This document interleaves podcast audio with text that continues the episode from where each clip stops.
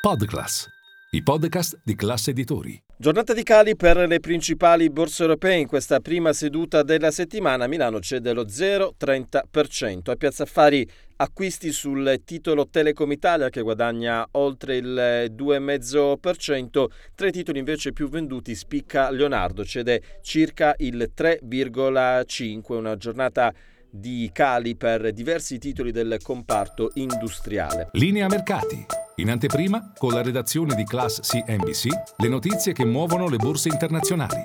Lo spread si mantiene in un range tra i 170 e i 175 punti base, il mercato valutario vede ancora l'euro sul dollaro sopra quota 1,09.